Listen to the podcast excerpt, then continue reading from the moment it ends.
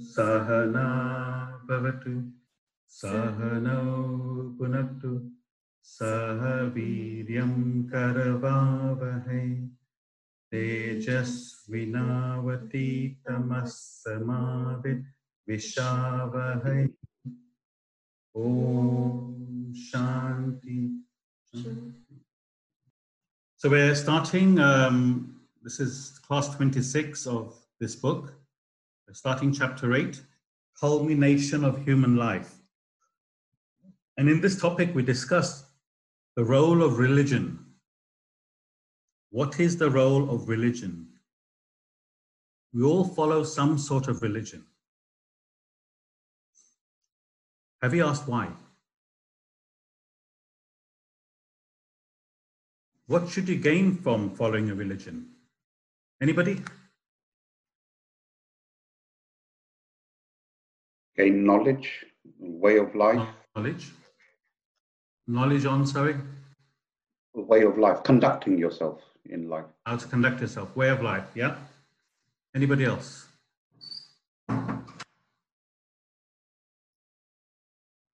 Why do we follow a religion? We all do it. To gain inner peace. Gain inner peace. Very good. Who was that? Damesh, Ramesh, inner peace. Perfect. that should be the goal. That should be the goal. Okay, great.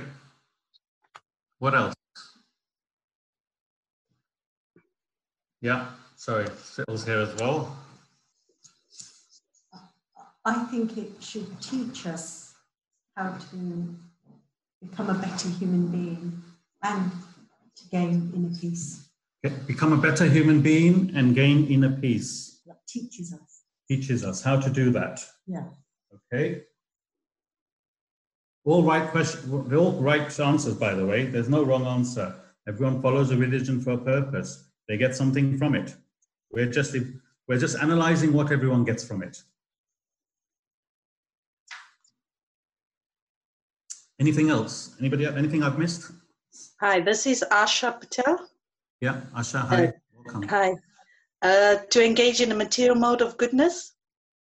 Material mode of goodness. That's a term I've not heard. Can you explain?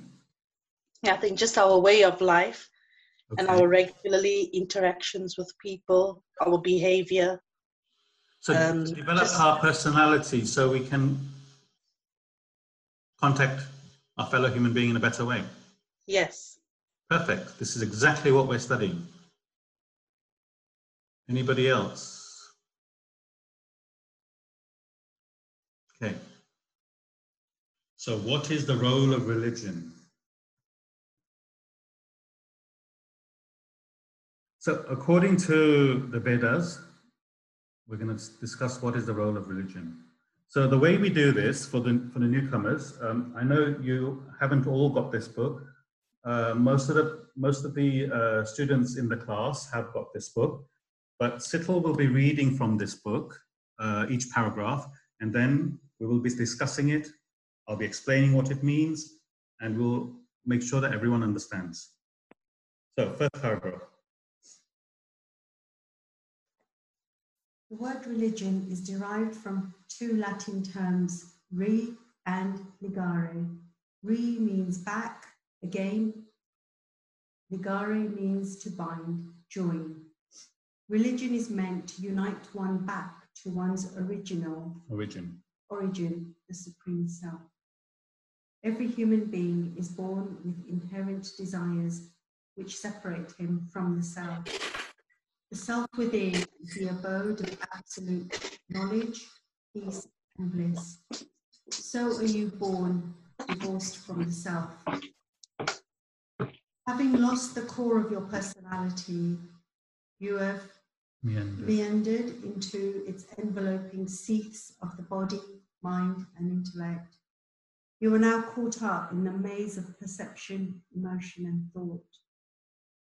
Religion diverted into dogmatic out, outwards essentially relieves you from the persecutions of your material equipments and reveals your spiritual self. It is a mysterious process by which your mind intellect traces back and loses itself in the Inscrutable. inscrutable source, Atman, the supreme self, the soul of all religion. Religion, therefore, is used to regain your lost identity with yourself, attain the ultimate spiritual enlightenment. Did everyone manage to hear what she said? Can you Speak a bit louder. Yes. Great. Thank you. Amrit, nice to see you. So, the role of religion. Religion is a Latin word. It means to reunite. Why would you reunite? I mean, why would you have to learn how to reunite? It, to reunite, it would suggest that you've separated from something. This is what the word religion means to reunite, to join back to something. It means that you have separated from something which you need to join back to. What is that something? Anyone? What is that something? God. God? Yeah, perfect. Are you a regular? Is that Dharmesh again? Yeah. Welcome. God, Atman, Spirit, Brahman, whatever name you want to call it. What makes you the person you are that enlivens you? As I said earlier in the introduction, human being is made up of the body, the mind, the intellect, and the spirit, the enlivening factor. These are the four components. So it's saying that we've separated from that spirit. And we've now only find us dwelling in the body, mind, intellect.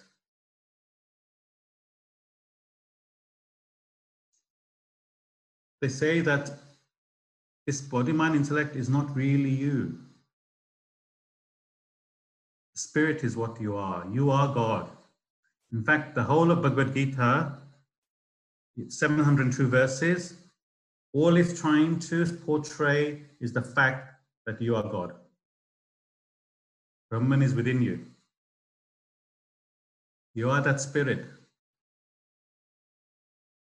You're not who you think you are. This is what we have separated from. So, religion helps you to join back to that. That is your true nature. Dharmesh, you're not Dharmesh. You're God. You're the self, the Atman. So, why are you separated? Why are you separated in the first place?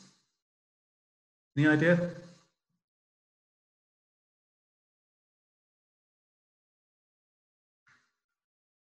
Why are you separated? Meghna? desires. Desires. How many desires does everyone have? Desires in the world. This is what separates you from God. The more desires, the further you're away from your true origin. It's recording. The body, desires for the mind, emotions, desire for the intellect, knowledge. All these three things. And desires are never ending, by the way. They carry on. Throughout this life, throughout the next life, throughout the life after, it's been carrying on. And it will never stop. It only stops if you stop it. You actively put in effort to stop. Only then it'll, they'll stop. Otherwise, even a person who's 90 years old will have so many desires. If only I'd done this, if only I'd done that. They never stop. So you're born because of your desires. So desires are the barrier between you and the self and God.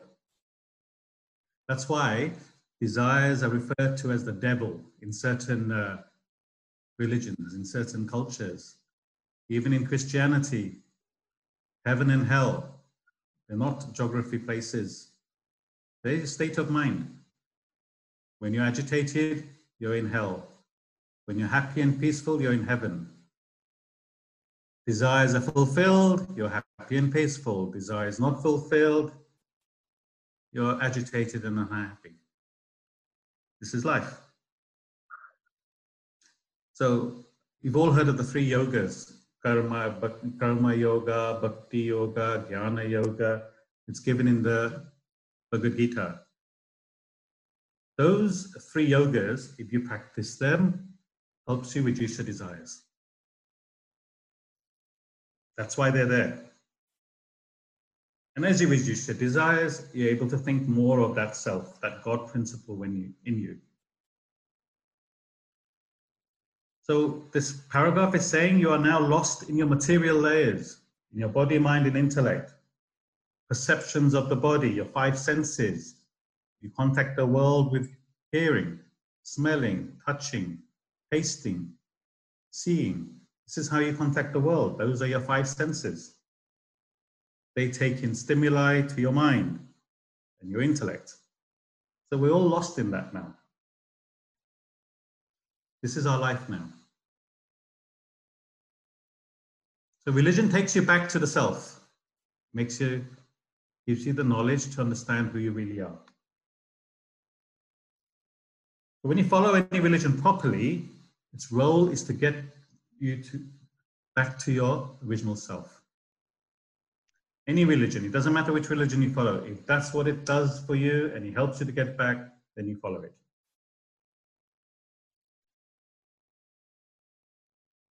So how does it happen? It's a process. You have to put in effort. It's a process, and the mind and the intellect finds its way back and then loses itself in the source, the Atman. This is the state we call self-realization, enlightenment, moksha, liberation. Different words meaning the same. You've got rid of all your desires and you've now become the self, Atman. Many people have managed to do that. Great sages in our past have done that. Human beings, like me and you. When you reach that state, it's the state of absolute knowledge, highest amount of happiness and bliss. You become all knowing, meaning you understand the truths of life, what is real and unreal. You gain the ultimate happiness, true bliss. Any questions? So this is the role of religion. Any questions, Mina? Deb, your mic is off. Your mic is- then we reach to the soul. Um, but Hey, can, you, um, can you repeat that? Your mic was off. yeah, you said um, once we get rid of all the desires, Yeah. then we reach to our soul. Mhm. Um, but all the desires cannot be bad, isn't it? There can be two different type of desire. One is for yourself, that's for the self, and other is to do better for others. Mm. So, what sort of desires that we have to get rid of? Only the one which for self. Ultimately, all desires. Yes, because the equation is God plus desires equals human being. Yeah. So human being minus desires equals God.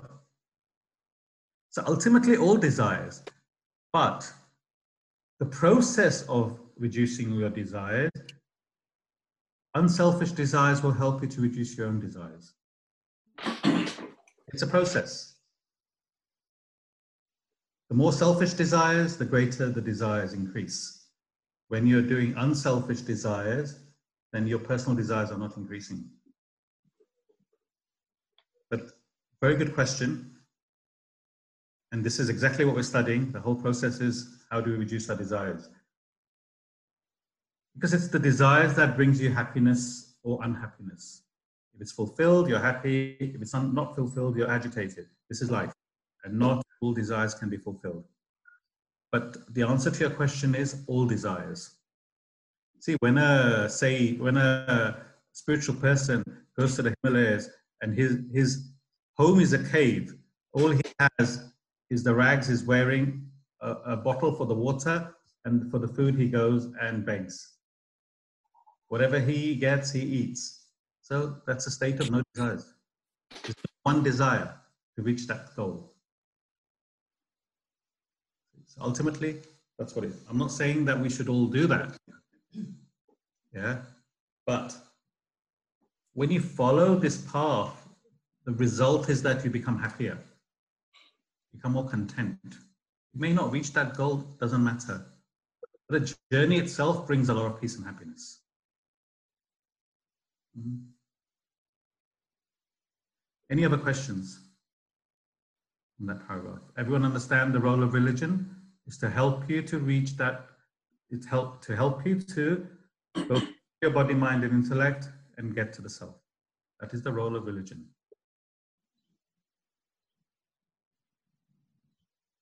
Okay, paragraph. The state of being lies within you. Yourself, Atman, Brahman, is supreme. You will have to transcend the limitation of your body, mind, and intellect to reach yourself. The sense organs of the body cannot perceive it, nor the emotions of the mind feel it, nor the thoughts of the intellect conceive it. Yourself is the subject, not the object of experience. Hence, you cannot contact the self with your material equipments. You can only become the self by pursuing the spiritual path. Like the dreamer dreaming the waker, the dreamer also cannot perceive, feel, or conceive the waker with the dream body, mind, and intellect. The dreamer can only transform himself into the waker. The role of religion is to bring about the transformation from the waking state to self realization. That is the goal of human existence. You become all knowing, all blissful.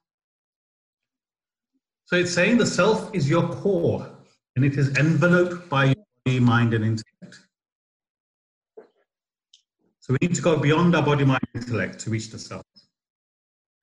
It's saying the self is the subject, not an object of experience. So what does that mean? Look through a telescope, you see the landscape. You can see everything through the telescope, but there's only one thing you cannot see with the telescope. What is that? Meghna? Yourself? Yourself. Yourself. You cannot see yourself with the telescope. Similarly, you cannot see that inner spirit within you with the body, mind, intellect. You can only see outwards. In order to, for you to get to the, the self, it's an experience. You have to go within. You cannot use your external tools to see in. It's saying you cannot contact the self with your sense organs, with your eyes, ears, nose, taste, touch. You can't smell or hear the self. You can't feel the self with your mind and its emotions. Neither can you apprehend it with the intellect. See, right now we're learning, we're gaining knowledge, but the intellect cannot contact the self. So, what can you do? You know, how do we contact the self? Anyone? meditation Meditation, yeah, that is a process. Increase your knowledge of this um, inner self. Yeah, but what's the transformation? You have knowledge now, Ravi. You've been coming to classes for one year, you have the knowledge. Now, how do you transform that knowledge into that experience? Put it into practice. Practice? Practice, Okay, experience. All right, yeah. But what we're saying is that we can only become the self. We can only become that entity. And it gives an example. when you're sleeping, you're dreaming, hmm, you have no knowledge of this person that's awa- awa- awake, awake. In a dream, you can be anyone, any person. You can be rich, you can be poor, you could be a murderer, you could be a priest, you could be anything in the, in the dream. Yeah? But does that person in the dream has knowledge of this person in the wake, waking state? Doesn't. He can't contact the waker, can he, from the dream? How does he become the waker?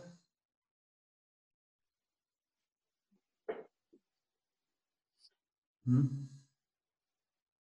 How does he become the waker from the dream? Meghna?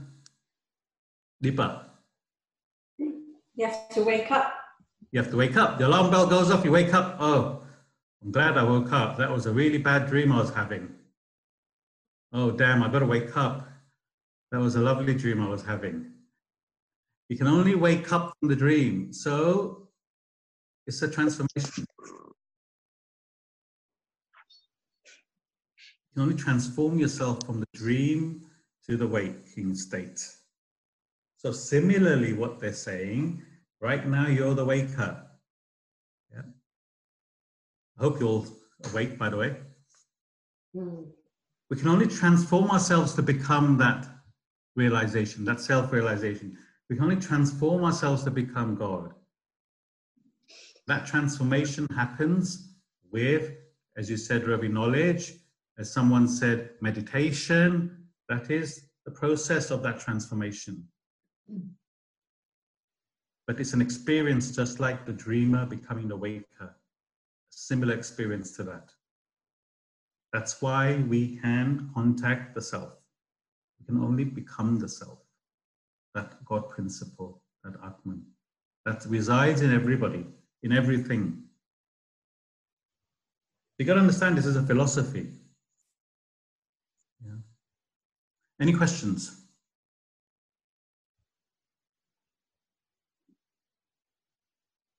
Does everyone understand that?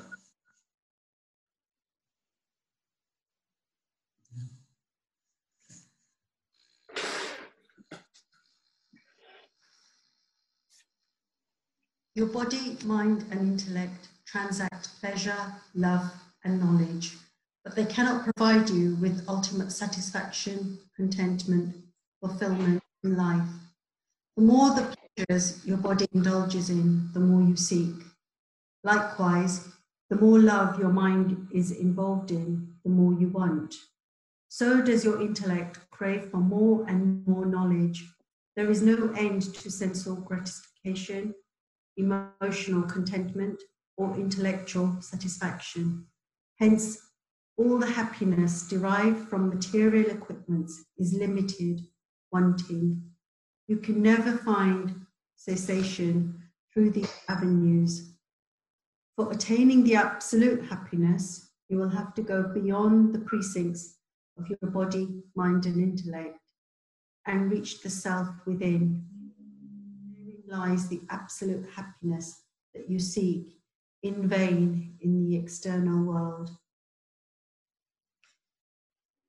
So, what does that say, paragraph? You understand this paragraph? You don't have to come to any more classes. You- You're there.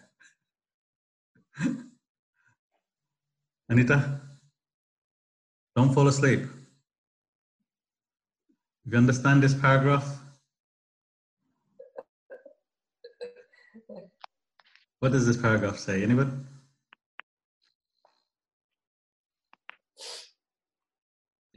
Is a body, mind, and intellect contact the world and gain pleasure, physical pleasure, emotional pleasure, intellectual pleasure, love, knowledge, but these are insatiable. What does that mean? Meghna? Um, you can't. It can't be satisfied. You'll never be satisfied. This is what it's saying. You'll never be content. Desires are never ending. You'll always want more. This is human nature. No matter how much you entertain the five senses, how much you see, how much you travel, how much you taste, you go to a Michelin star restaurant, you go every day, even that you'll be neutralized to. I want to eat pani puri instead now. I'm fed up of these Michelin star restaurants. You get neutralized to everything.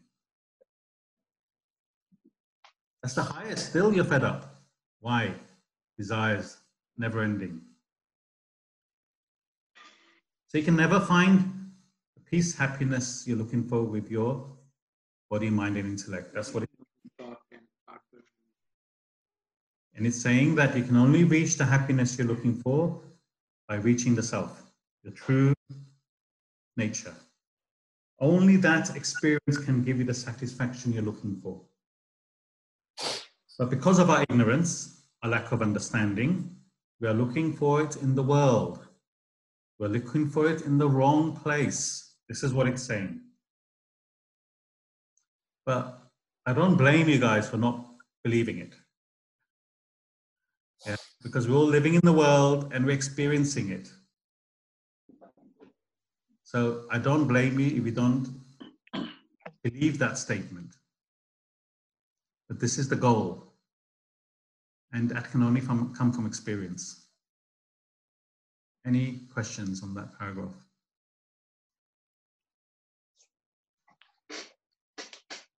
Dev? No. Clear? Okay. So just just take it as philosophy for now, yeah? Because it's difficult for you to get your head around that because we're experiencing the world, we're enjoying the world. Yeah, and I'm and we're and they're saying that there is no happiness in the world. How can we believe that? It's difficult for us to believe that. Anything else? Yeah. Just, Yeah. so can I clarify that this chapter is saying that we experience a positive experience hmm and we get attached to that. hmm Um, but whilst we're enjoying that experience, actually the reality is is that I'm becoming more attached hmm because it's pleasurable. And that's going to cause me more problems because I want that to last. Hmm And the reality is is that nothing lasts. Yeah. It's forever changing. hmm and therefore I'm in a constant state of agitation, in effect. The paragraph before we just said the happiness we're looking for cannot be found in the world. But people experience these joys and happiness from objects and beings. That's why they pursue it.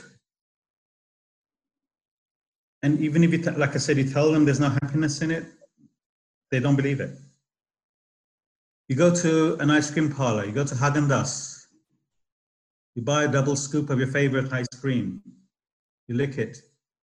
What happens? What happens? Your desire fulfilled, so you are happy. Desire fulfilled, happy, you get pleasure. Who, who, you can't deny that. So, how can we say then that ice cream doesn't have any pleasure in it? You see the problem? I think the direction of happiness is from within to outside instead of from the object to ourselves. Dev, you've read, you've read ahead. But this is the problem. That's why it's difficult to explain to human beings that there's no pleasure and happiness in these objects and beings. They, they contact and they get a pleasure. But these masters are saying, Dev is saying, that these objects and beings have no pleasure. How can that be? Is that because You understand it after this class you may understand it academically but it's difficult to live it it's no one's fault this is how it is for all of us See, the world is like a magnet our body mind intellect is like a lump of iron the world draws us in, and it's difficult to fight it. All of us. This is how it is. It attracts us with all the beautiful things in the world. So we believe it gives us happiness, we believe it gives us pleasure, and we continue with that thought. It's very difficult to persuade people that it's a ridiculous pursuit of happiness in the world. But this is what these great sages are saying. Why would someone prefer to live in a cave, middle of nowhere, rather than living in the world and enjoying life? What do they know that we don't know? They don't have any influences from the world. So hence less desires. Absolutely. But they must have made a decision I don't want to live in the world. If it brings them so much happiness and peace that we all say it does, why would someone with knowledge leave and live in a cave and be content and happy with it? And call us fools. That's the ultimate desire is to cut away from everything. Yeah. So the only way you can do it is to give up all luxuries Yep. and become one with yourself. Yep. Absolutely. But to come to that conclusion, this is our goal, isn't it? This is what we're saying at the moment. Because they've realized that there's no happiness in the world, and that's why they've decided to do that. But we're still in it. We're still finding happiness and peace, we think we are, in the world. So we're not made that decision yet. Ultimately, the person knows there isn't. Hence, he goes and lives in seclusion. They've understood it's false happiness. We haven't understood. It. That's why we pursue it. Any questions? I mean, isn't isn't that also a kind of a desire for them to live in a cave? So they even have got haven't got rid of the desire, isn't it? Well, um, as Dharma said, they've, they're living in a cave to reach a certain state. Their desire is to reach a certain state. So they're sitting in a cave meditating because they know that that will get them to that goal. That in, in itself is a desire, absolutely. But they've understood that the world is not going to give me the, going to take me to where I want to get to. It's not going to be, it doesn't give me the peace and happiness. It's calling us fools. You're still in it. Get out of it. See, ultimately, ultimately, what does the scripture say? The world is an illusion. Hmm? Ultimately, the scripture says the world is Maya, an illusion, and we're caught up in it. But we're not, under, we're not understood that. This is the problem. It's just like in the dream. You think the dream is real for the who? The dreamer.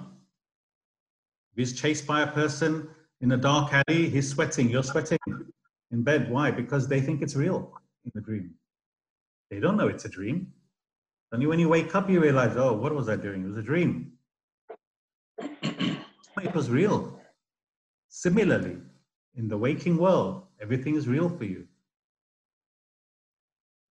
Every, only when you reach the next stage, you realize, yeah, this was also a dream. Why was I working nine to five every day just to earn money? You know, I had so much money already. Why was I doing that? Why was I wasting my time with all this nonsense? We're not saying it's wrong. But this is what actually drives us, isn't it? So, what they're saying is, we're living in it, we're living in the world, hence we don't understand. Lack of knowledge and understanding. I just, um, Yeah. and I just also add that obviously when you're working towards increasing your knowledge and looking within yourself, um, using that example, as you said, the sadhu that goes away and then um, meditates, but as part of yourself, you have to f- also fulfill your obligations. you, you you have, as you said, you go to work nine to five and that. You question obviously why you do that when you've got sufficient money, but you've got to fulfill your role.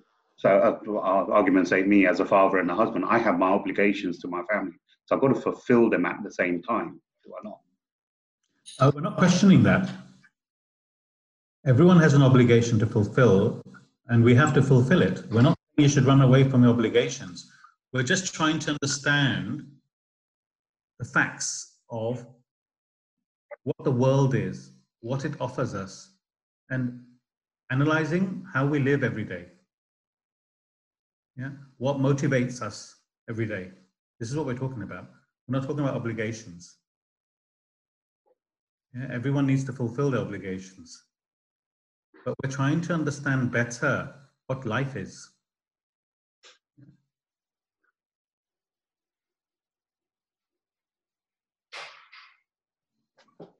It's trying to create an awareness by studying the subject so that you can think about life, think about your actions, think about the world.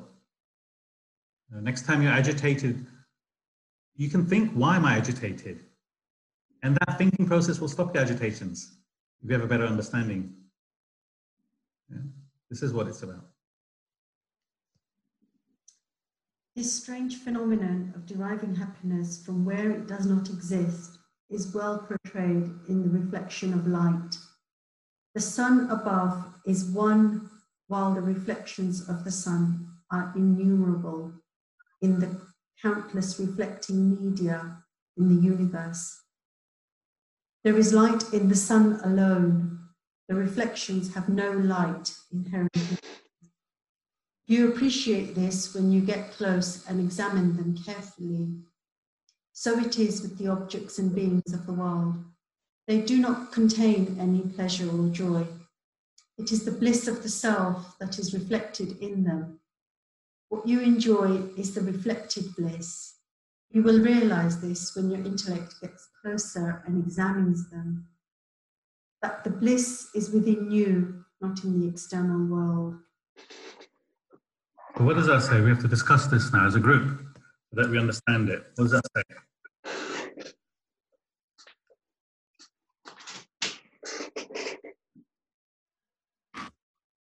We are happiness, not what we, not what we do.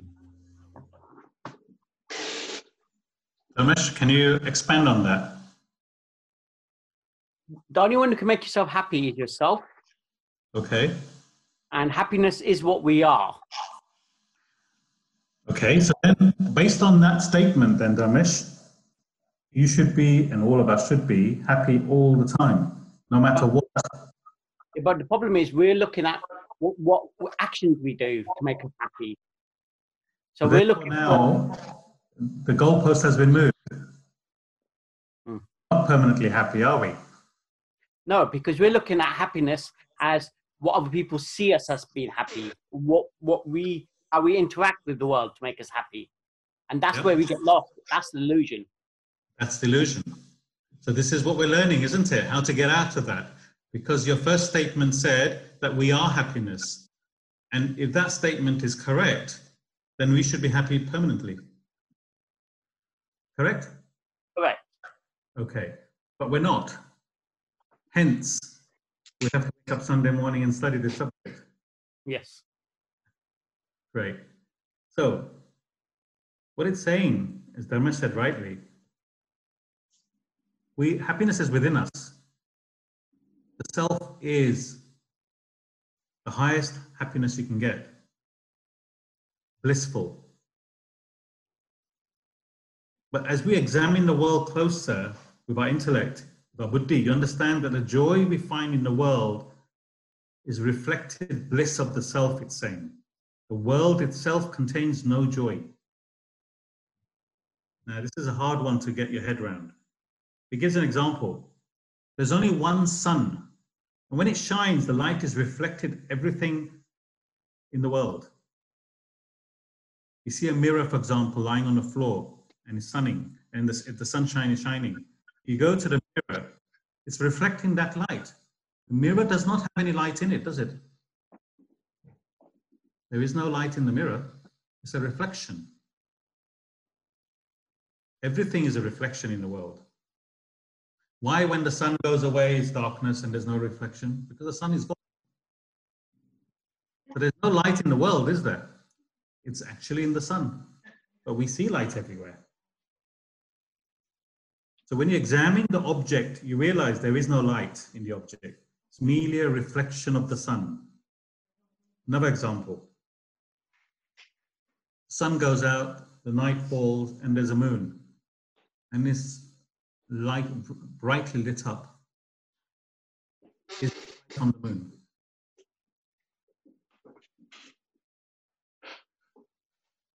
It's a question.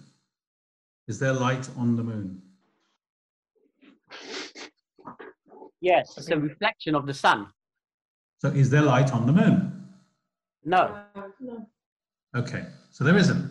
So what are you seeing? Is the reflection of the sun, isn't it? Correct. But you tell someone who doesn't know there isn't light on the moon, but there's no light. What will they be saying? You go to the village, they have no knowledge of sun, moon, anything. And you look and he said, Look, there's the moon, there's no light on the moon. You know that. They're saying, Pagal me, what are you talking about? Look, there's light, I can see my I can read a book under that light. How are you telling me there's no light on the moon? I can see it. I can feel it. How are you going to explain to that person there's no light on the moon? You refuse to understand.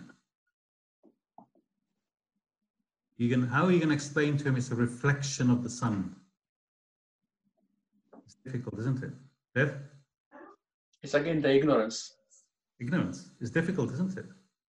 Similarly, they're saying there is no happiness in these objects and beings.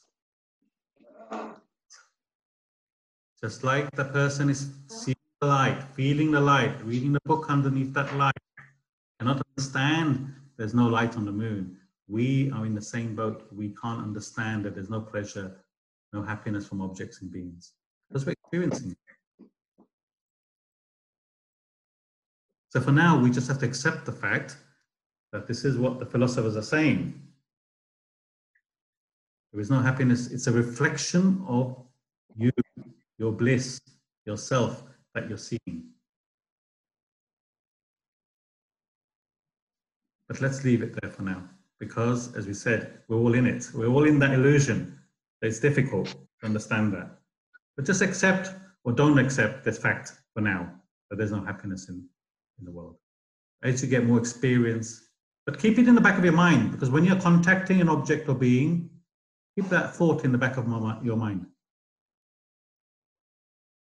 You see, if you if if you have an argument with your you love your partner, okay? You have an argument with your partner. Next day, do you still find get out my sight? Do you still find happiness from that person? Why? Because there's anger within you. You don't see this person in the same way. Why? Because you've had an argument. That person gave you so much peace and happiness the day before. But today, this morning, you've had an argument. Why is that peace and happiness not there now? It's you that portray that peace and happiness. This is an example. Emma? Really? Make sense? So the peace and happiness is within you. So let's leave it as that for now.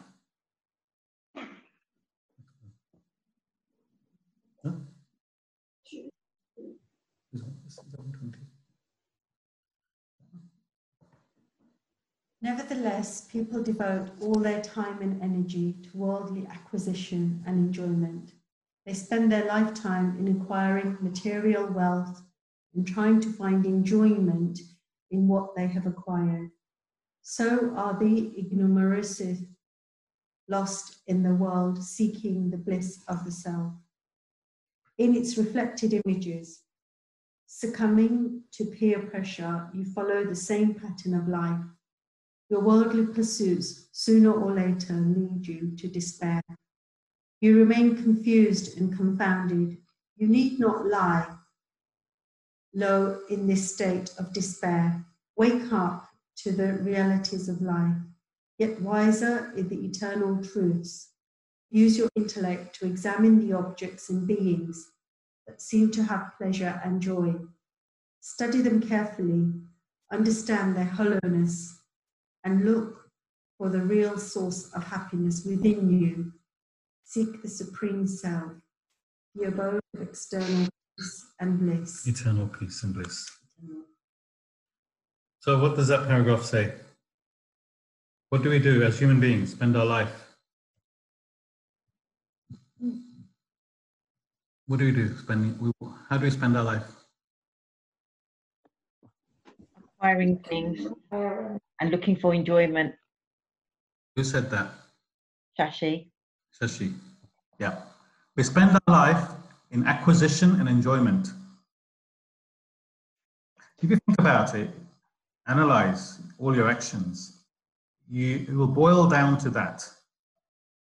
In one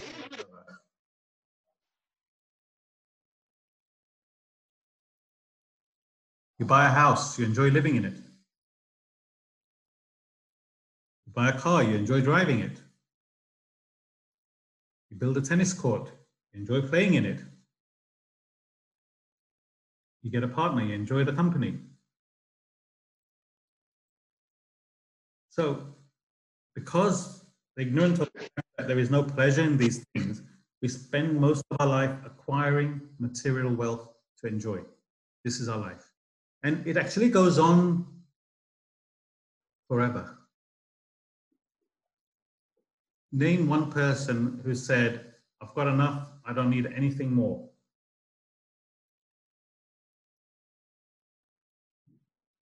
The richest person wants more rich. Once he's got so much money, he'll move to something else power. I want power. You look at some of these leaders, Trump, for example, how much richness he's got, how much money he's got. Doesn't, it doesn't do anything for him anymore. Now he wants power. Next election, I need to win. Why? Name, fame, power. That's what everybody's after. Status. Name, fame, power, status. We spend all our life doing this. We're just analyzing. We follow the herd instinct. Most of humanity is caught up in this acquisition and enjoyment. Latest computer, latest iPad, phone, 3G, 4G, 5G, everything. We just want new things and enjoy because we think it gives us happiness. And if you analyze all our motivations, this is our life. We're just analyzing, yeah? We're not saying it's right or wrong. Please don't misunderstand. These classes are to make you think. We don't get time to think of ourselves, of what we're doing, our actions, our motivations. This class is to make you think.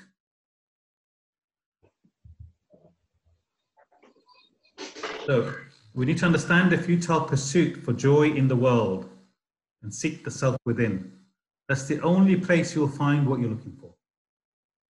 But we won't come to that conclusion until we've done everything we want to do in the world and think, you know what, I'm fed up now. There must be more to life than this. When you come to that state, then you start searching. There must be more to life than this. Acquisition and enjoyment. There must be more to life than this. When you come to that state of realization, that's when you start inquiring. Until then, it's very difficult. Only you can come to that state of mind. Must be more to life than this. Any questions?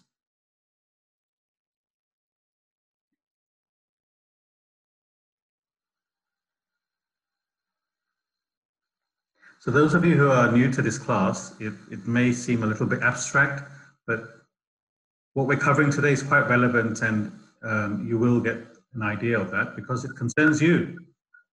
All human beings are the same.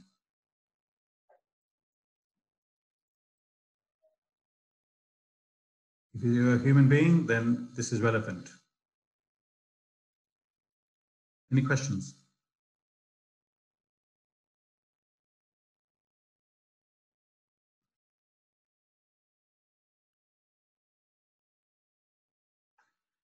So there's a poem we're going to finish off with today.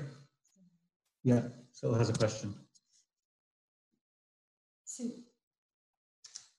I think previously we'd said that relatively our body, mind, and intellect can't perceive the self. Mhm. And in the paragraph we've just covered, it says happiness is within us. Mhm. The joy in the world is only the reflected bliss Mhm. of the self. Um, so if I, it's like a, it's, it's like I'm never going to be able to think of it because we've just said that the body, mind, and intellect can't perceive the self. Mhm. So if we are all looking for eternal peace and bliss, Mhm. and they're saying it's only from the self, yet my body, mind, and intellect can't perceive the self, Mhm. does that mean I'm never going to be joyful and happy? It's relative. See, while you contact the world, you get a sense of peace and happiness, which is relative. It will never content you because you'll always be looking for more. And that's a fact. Because as human beings, our desires are endless. Mind is never satiated. It's not you, it's everybody. Everyone's mind, as we said before to um, past members, your, your mind is like a 12 year old. Is a 12 year old ever content? He always wants more and more and more. Yeah, desires keep changing, mind keeps changing. Similarly, all of us, our mind is like a child. Only the intellect, the buddhi, can control it. And that's where the desires manifest. So we'll never be content. This is what the point is until we reach that state. So as long as you're getting relative peace and happiness, you're happy. You don't know any better.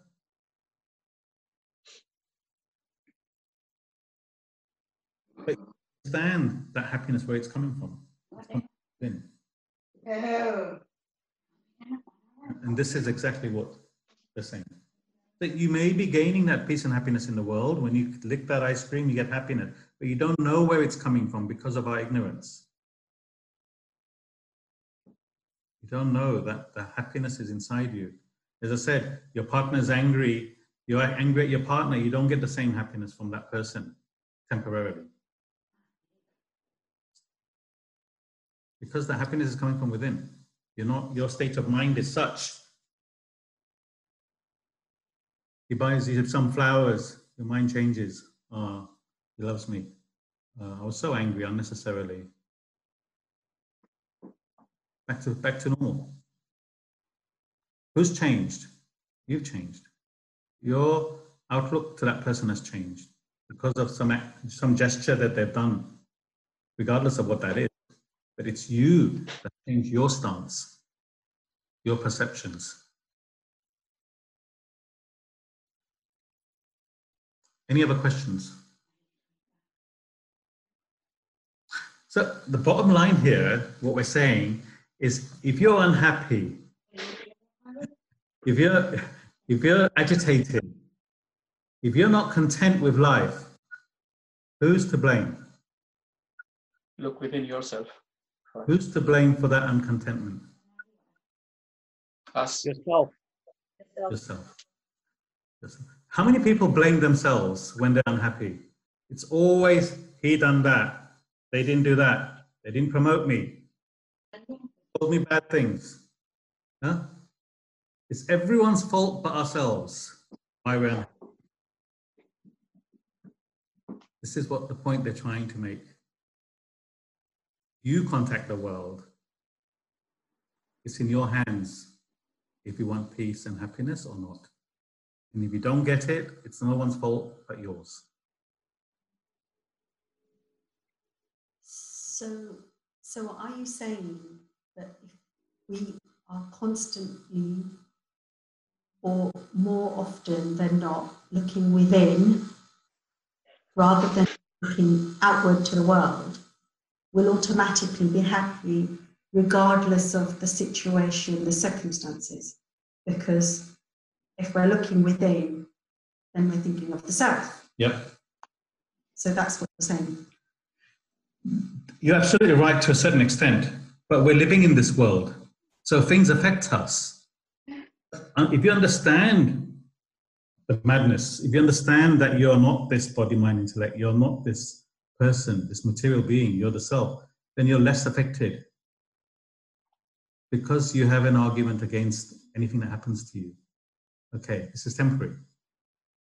I'm the self. I'm not this person, Meghna Patel. I'm the self.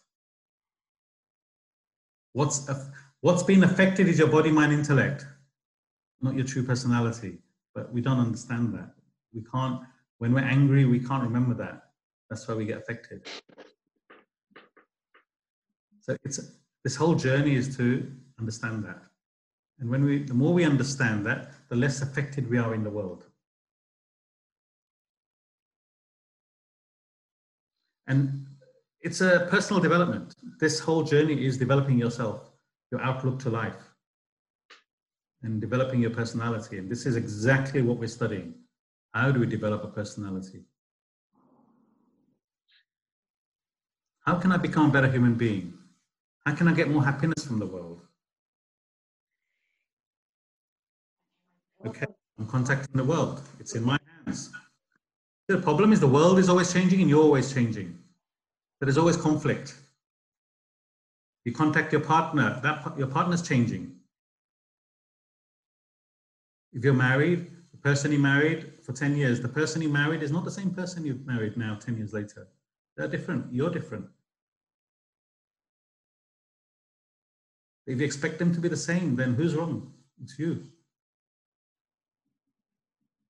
Wrong expectations. Remember, yeah, it's never your partner's fault. It's always your fault. You will have a peaceful marriage, harmonious marriage, no conflicts. You're right. I'm wrong. Try that for a week. Let me know how it goes next week, yeah? Can you imagine both of you doing the same thing? See, one of you are coming to class, you can do it. But if both of you are doing it, then wow.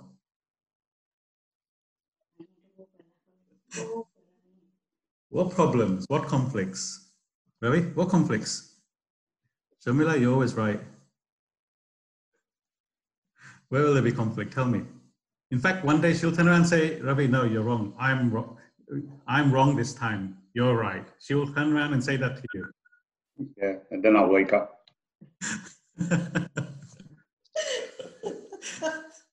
Try it. it was a good dream.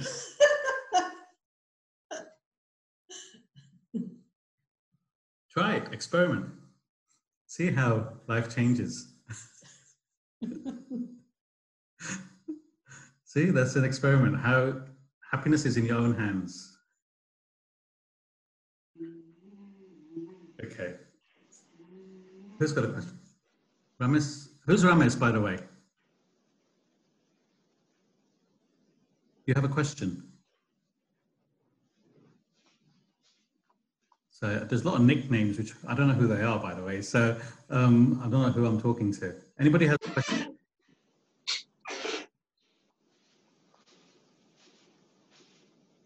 No?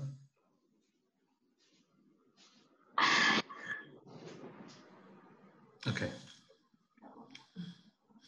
So we're going to read a poem, English poem, by William Cowper. And this poem talks about the, pu- the pursuits of the human race. The poem is called Pineapple and the Bee. And it draws a similarity between human beings and the bee.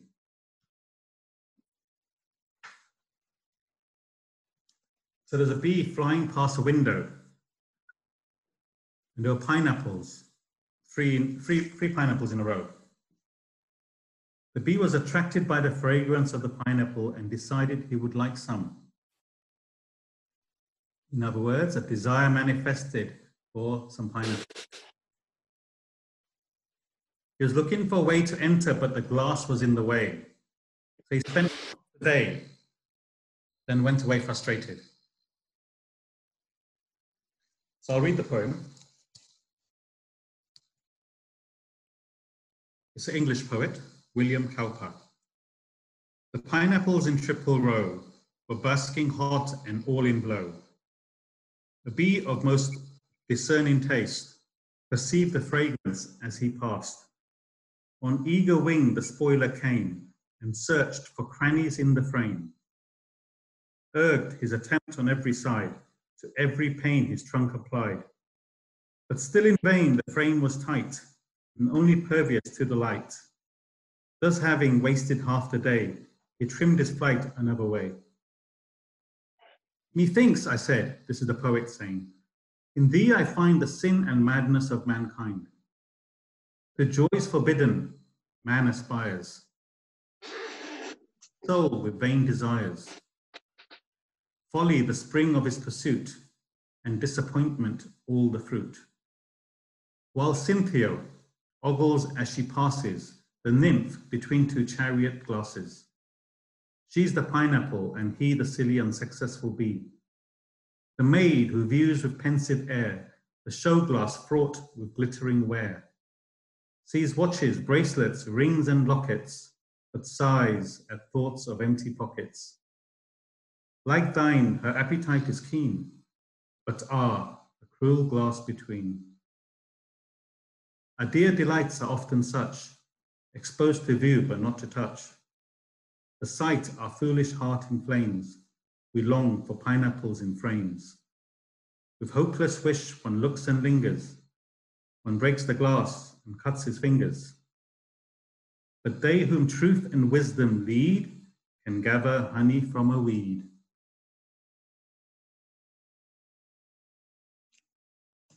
So, what's this poem talking about?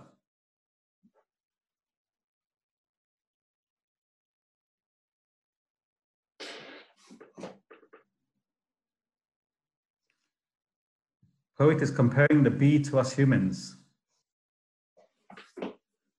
Anyone? It's uh, basically the reflection of um, the discussion that we had today. Mm-hmm. In a nutshell. So you'll have to explain that. If if there is um, if you don't understand the barrier, which is a glass in this case, Yeah. between ourselves and the desire that we wish to achieve, um, we will never reach there. Mm. See, what it's saying is that the bee wanted to eat pineapple, but there's a glass in between. Are pineapples meant for the bee? It's in the shop window. Is it for the bee? He spends half a day trying to find a hole in the glass. Couldn't get through. And then he decides, I've had enough. Let me leave. So he's comparing the bee's desires to us human beings. We spend half of our life looking for peace and happiness. How? Through acquisition and enjoyment. We don't achieve it because it's saying that there is no peace and happiness in the world. But it doesn't stop us from doing it. The bees spend half a day trying to get in. We do something similar. Also, we don't realize that everything is not for us. It's like the pineapples weren't meant for the bee. Your mind can desire anything. Did you know that? Tomorrow morning, you may wake up and think, you know what? I desire to go and fly to the moon. Is that possible? But the mind will desire it, even for a split second. Any desire can come up. We don't know.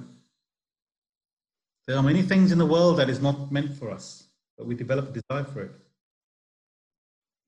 So it gives an example. Cynthia, a, a woman is passing by in a chariot.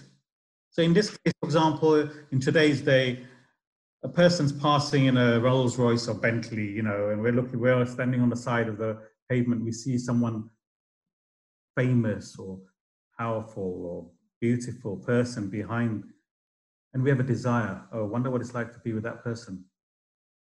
The desire just pops up. See, man or woman represents the most powerful sense object. See, in the scriptures, they use woman, but it means woman or man. Our five senses taste, touch, hear, smell, hear.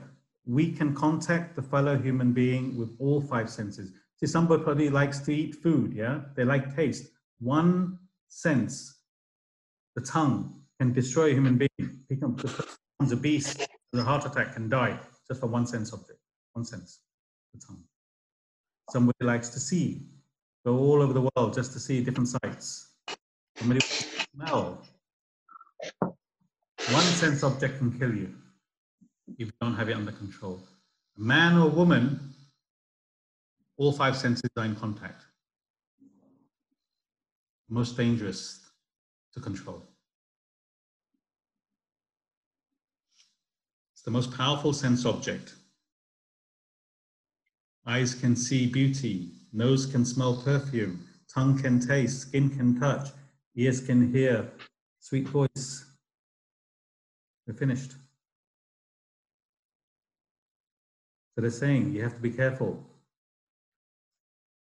So the fragrance attracts the bee to the pineapple. Beauty attracts the man to a woman, a woman to a man. Second example, a maid looking in a shop window someone passing Harrods, bracelets, lockets, rings, desires to have it, empty pockets. Harrods, they may have a watch for half a million pounds or a bracelet for two million pounds. You may like, like the look of it. The mind will say, I want it. Can't have it. There's always a glass in between. This is what they're saying. The glass represents obstacles in life. We're constantly craving more wealth, more power, more beauty. The cravings never stop. And then the last paragraph says,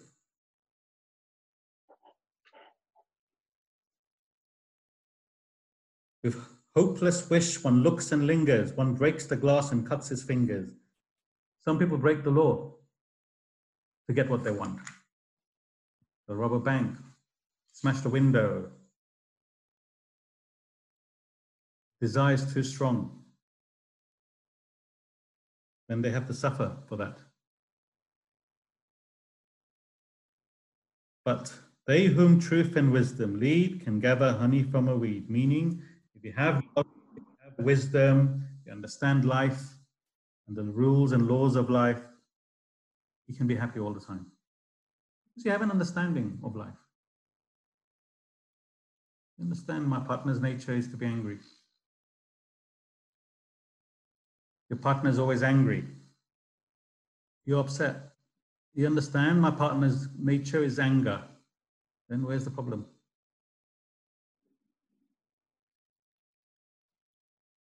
Your husband drinks. Every time he drinks, comes home, you're angry. He can't become a teetotaler. That's his nature. You understand? It's my partner's nature. Where you can change things, you try. Where you can't, you have to accept it. It's not what you meet in life, but how you meet it. Any situation, we can still be happy no matter what. So that's where we need to get to, to that state and nothing fazes us. This knowledge can help you do that. Any questions? So we open up the forum now for 10 minutes if anyone has any questions. Whoever's asking a question, can you, can you ask that? Ravi, um, question from Preeti. Who's Preeti? Question I'm pretty typed in saying, are having these desires wrong? as mm-hmm. sometimes these obstacles can teach you lessons of life. So if you see, when you have a desire, you can either through knowledge, you can either experience the desire or with knowledge eliminate it. Some desires, if it's so strong, you have to experience it and fulfill it. Some desires, which are weaker desires, you may say, you know what, I don't need that. Carry on walking past the shop. Yeah, I've got two already. So you've eliminated, eliminated that desire. But some desires are so strong you have to experience it. Are having those desires wrong? No, they're not wrong. This is who you are. You are made up of your desires. This is your personality. You have to desire, you have to decide what desire is right and wrong for you. No one can tell you you're, it's wrong. Only you can decide.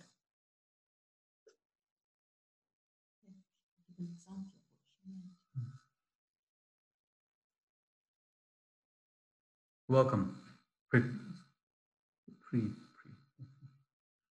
So I've got a whole screen with lots of names, but I don't know some of them, so apologize for that. Probably recognize you if you had the face, uh, if the picture was there, I'd recognize you, most of you, but I don't know all of you by name. So a lot of people have these uh, pseudo names, so that uh, makes it more difficult, but it's fine. Any other questions from anyone? Any clarifications? Dev? Yeah, um, you said um, the ultimate goal for everyone should be to eliminate most of the desires or almost all the desires, like what saint do by living in a cave. Now, for all of us, um, reaching to that stage would be far reach, far fetched. Um, what would be the first step you would suggest to experiment even in this week before we meet next week at, uh, to make a cave where we live in our day-to-day circumstances. That would be the first step towards it. So i would uh, the first step if you can is have an awareness. So until now you may none of you some of you may have not come across this subject. You may have never even thought about life in this way. Yeah and now you know after one class you have this knowledge and understanding. Well you have the knowledge maybe not understanding. And you're looking at life and yourself in a different way. You know so having that awareness, you know, when a desire pops up, for example, are you able to evaluate it? Think about it for a second. This desire has popped up. Let your intellect think about it. This desire has popped up. Let me let me be aware of it. Let me analyze. What is this desire for? See, we're all in lockdown. You can't convert your home into a cave at this moment in time. Your kids will be knocking on your door, Papa, Papa, open. Your wife will say, Suja, Suka, you know, it's difficult, yeah? it's impossible. But inside you can create that cave. Yeah, I was talking about that. Yeah, just being aware of people's nature around you. You know, you watch TV, what's going on in the world, just being aware of everything. You're then thinking. As I suggested to Ravi, um, your partner is always right. Try that for a week. See how that works out. See if it brings any peace and happiness in your life. See, right now we have to just experiment. As you can become more established in this subject, you'll be more aware of everything that happens around you. You'll be more aware of your own actions, your own desires. You'll be start thinking inside within. What is happening to me? Why am I feeling like this? Why am I thinking like this? Why am I affected? Why am I not affected? Is you gain the knowledge? Right now, we're like robots. I want that. I want to enjoy this. Now I want that. I want to enjoy this. We don't sit back and think what's going on in the world? What's going on in our life? What is my goal in life? What do I want to do? How can I be happy? Is this making me happy? Just question your own thoughts. If you can do that, you've come a long way. Yeah, Dev, is that okay? Yeah. Mental exercises at the moment. Yeah. But the, the world is so powerful, it's difficult to keep it up. But you know, baby steps, One step at a time. Yeah. Mm. Baby steps. Any more questions from anyone? Any newbies? Any uh, the new new people who've, who've taken part in this class? Any uh, questions or any um, comments?